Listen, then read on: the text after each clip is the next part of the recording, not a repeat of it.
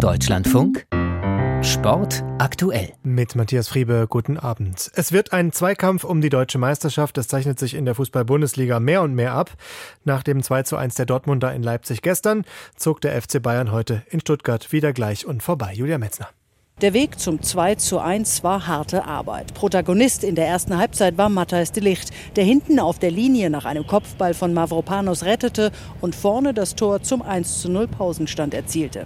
In der zweiten Halbzeit legte Erik Maxim Choupo-Moting nach und erzielte mit seinem ersten Torschuss das 2 zu 0. Alles klar war damit aber nicht. Unerklärlich auch für Leon Goretzka. Da müssen wir einfach viel abgeklärter spielen und auch nichts mehr anbrennen lassen und den Gegner natürlich, der glaube ich selber gar nicht mehr daran geglaubt hat, auch nochmal zurückzuholen. Der FC Bayern wird und muss für das Champions League Rückspiel gegen Paris am Mittwoch seine Lehren daraus ziehen, klettert aber erst einmal zurück an die Tabellenspitze der Bundesliga. Stuttgart steckt dagegen weiter im Abstiegskampf fest und feiert trotzdem einen kleinen Sieg für den Kopf.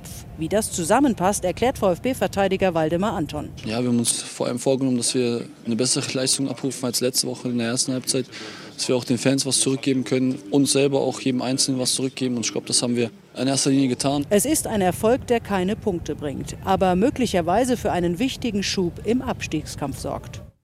Und an der Tabellenspitze ist es auch deshalb jetzt ein Zweikampf geworden, weil Union Berlin als Dritter inzwischen fünf Punkte Rückstand hat. Kapitän Christopher Trimmel nach dem 0 zu 0 gegen Köln heute. Wir haben gegen einen sehr guten Gegner gespielt, mit einer guten Mentalität, sehr diszipliniert. Ich glaube, heute hat man schon die Handschrift von beiden Trainern gesehen. Von dem her war es ein Kampf, äh, körperlich sehr anstrengend.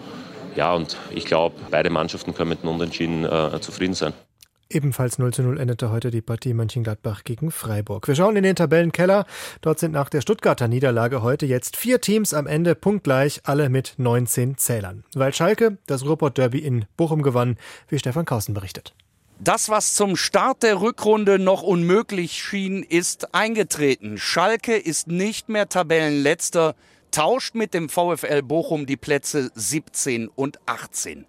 Eigentor Manuel Riemann, Torwart von Bochum, kurz vor der Pause.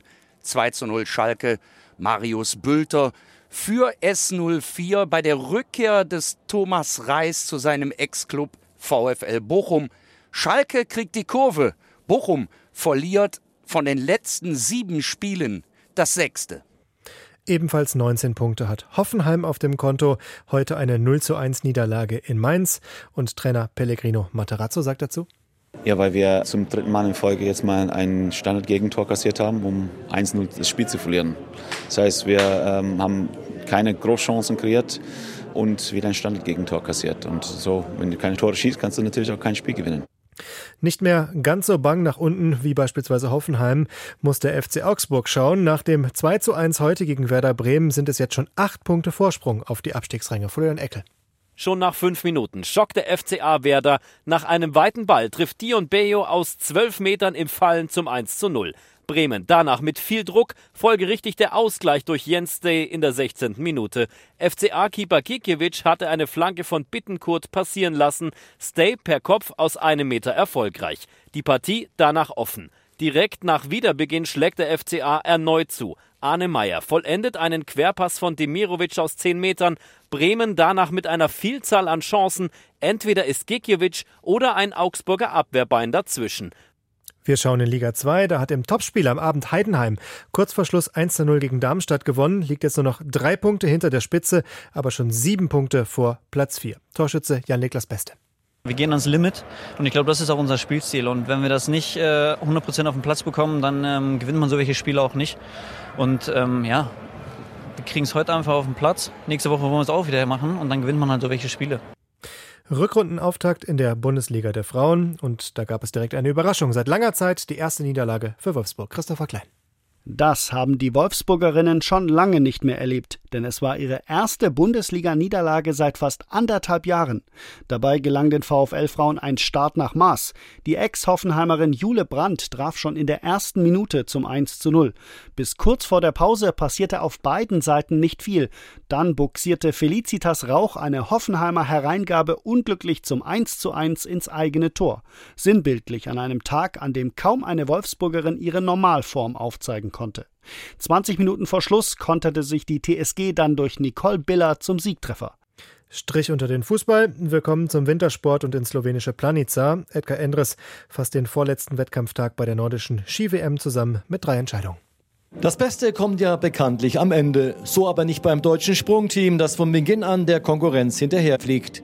Karl Geiger, der als einziger seine Leistung abliefert, ist über Platz 5 nicht zufrieden. Wir waren heute nicht die beste Mannschaft und deshalb haben wir heute keine Medaille gemacht. Geiger, Andi Wellinger, Markus Eisenmichler und Konstantin Schmid beenden damit eine klasse WM mit einer großen Enttäuschung. Auch Bundestrainer Stefan Horngacher ist bedient. Wir haben leider nicht Schritt halten können. Wir haben ein, zwei, drei individuelle Fehler drin gehabt und dann bist du einfach nicht mehr in der Lage, um die Medaille mitzuspringen. Äh, Gratulation an die Slowenen, den Heimspringen hier gewonnen. Gastgeber Slowenien gewinnt klar vor Norwegen und Österreich.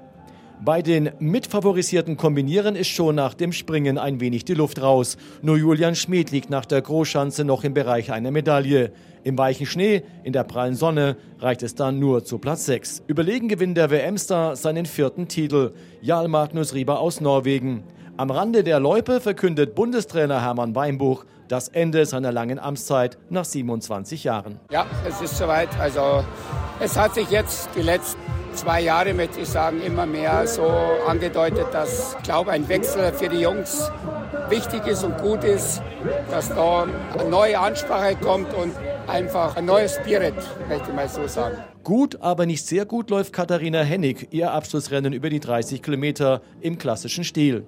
Der siebte Rang rundet eine gelungene WM ab. Weltmeisterin wird hier Ebba Andersson aus Schweden. Und von Slowenien kommen wir weiter nach Tschechien, vom Langlauf zum Biathlon, Weltcup in Nové Město und auf dem Programm zwei Verfolgungsrennen. Tabea Kunze kennt die Ergebnisse. Auch der Tag der Verfolgungsrennen in Město brachte dem deutschen Biathlon-Team keinen Podestplatz.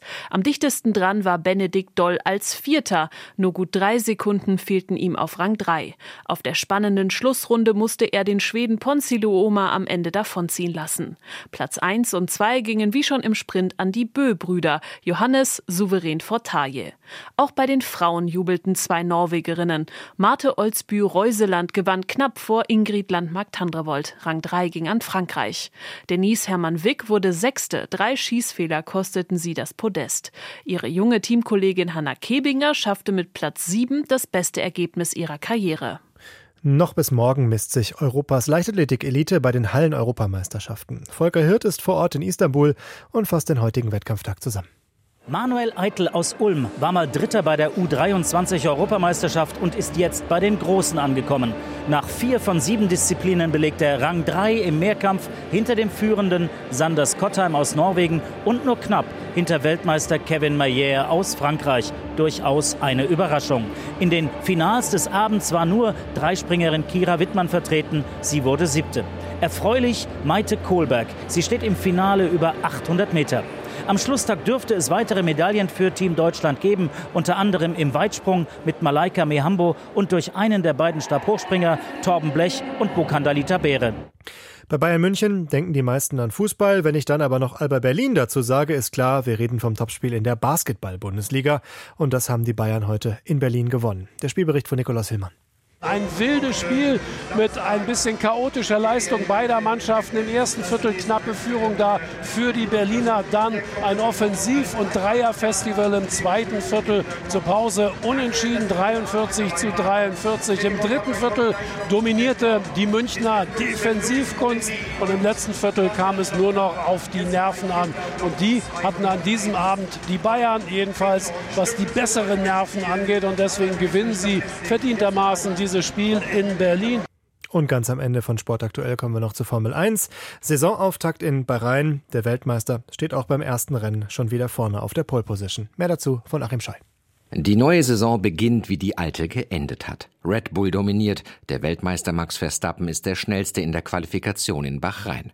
Sein Teamkollege Sergio Perez steht neben ihm in der ersten Startreihe. Die Konkurrenz staunt. Auf drei und vier die beiden Ferrari. Mercedes sucht noch die richtige Abstimmung, nur Platz sechs und sieben beim Start um 16 Uhr. Der einzige Deutsche im Fahrerfeld kann bisher überzeugen. In seinem unterlegenen Haas wurde Nico Hülkenberg im Qualifying Zehnter. Am ersten Wochenende dieser mit 23 Grand Prix längsten Saison der bisherigen Formel 1 Geschichte hat der Hulk, wie er genannt wird, bereits vor dem Rennen eindrucksvoll bewiesen, wieso er zu den 20 Stammfahrern in diesem Jahr gehört. Und damit endet Sport aktuell an diesem Samstagabend mit Matthias Frieber Mikrofon. Ich empfehle Ihnen noch die lange Nacht, gleich nach den Nachrichten heute über Zelda und Scott Fitzgerald und wünsche Ihnen jetzt noch eine gute Nacht.